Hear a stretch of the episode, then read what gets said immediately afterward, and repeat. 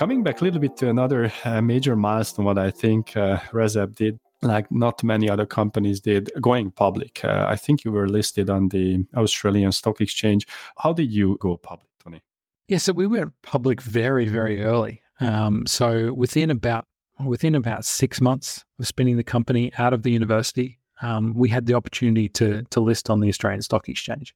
The Australian Stock Exchange is, is fairly unique in, in that it is quite receptive to early stage biotech and medtech um, companies, uh, similarly to with mining companies. So uh, Australia is, is well known for its its small cap mining space. We're also fairly well known for its small cap biotech space. So the opportunity was there, as in all cases when you're in a startup company, the opportunity, the capital. If the capital is there, you go towards that capital. And so that was the case.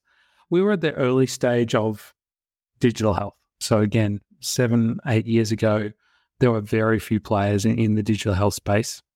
And so we sort of fell through the cracks of traditional venture capital funding, at, at, at least at, in Australia. So there, there are a lot of venture capitals, venture capital funds working in technology, and there are a lot of venture capital firms working in biotech. There's very few people working in the digital health space. And so that in one way pushed us towards the, the ASX. And the ASX was also um, great and they gave us a lot of credibility. I mean, from day one, we had audited financials, we had quarterly reporting on cash flow, uh, we also had public disclosure requirements. Um, and so you know, it gave us a lot of credibility and a lot of uh, ability to get in front of great partners that we did. So it was as circumstances, but it was also very beneficial for the company to have all those processes around corporate governance, financial from day one.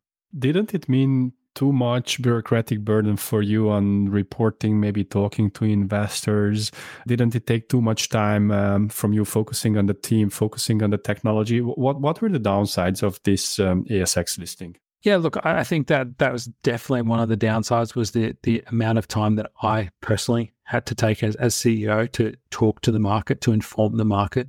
You know, luckily we had board members and you know, one of the co-founders, Brian Leedman, Brian was an investor relations professional, but also co-founder of the company.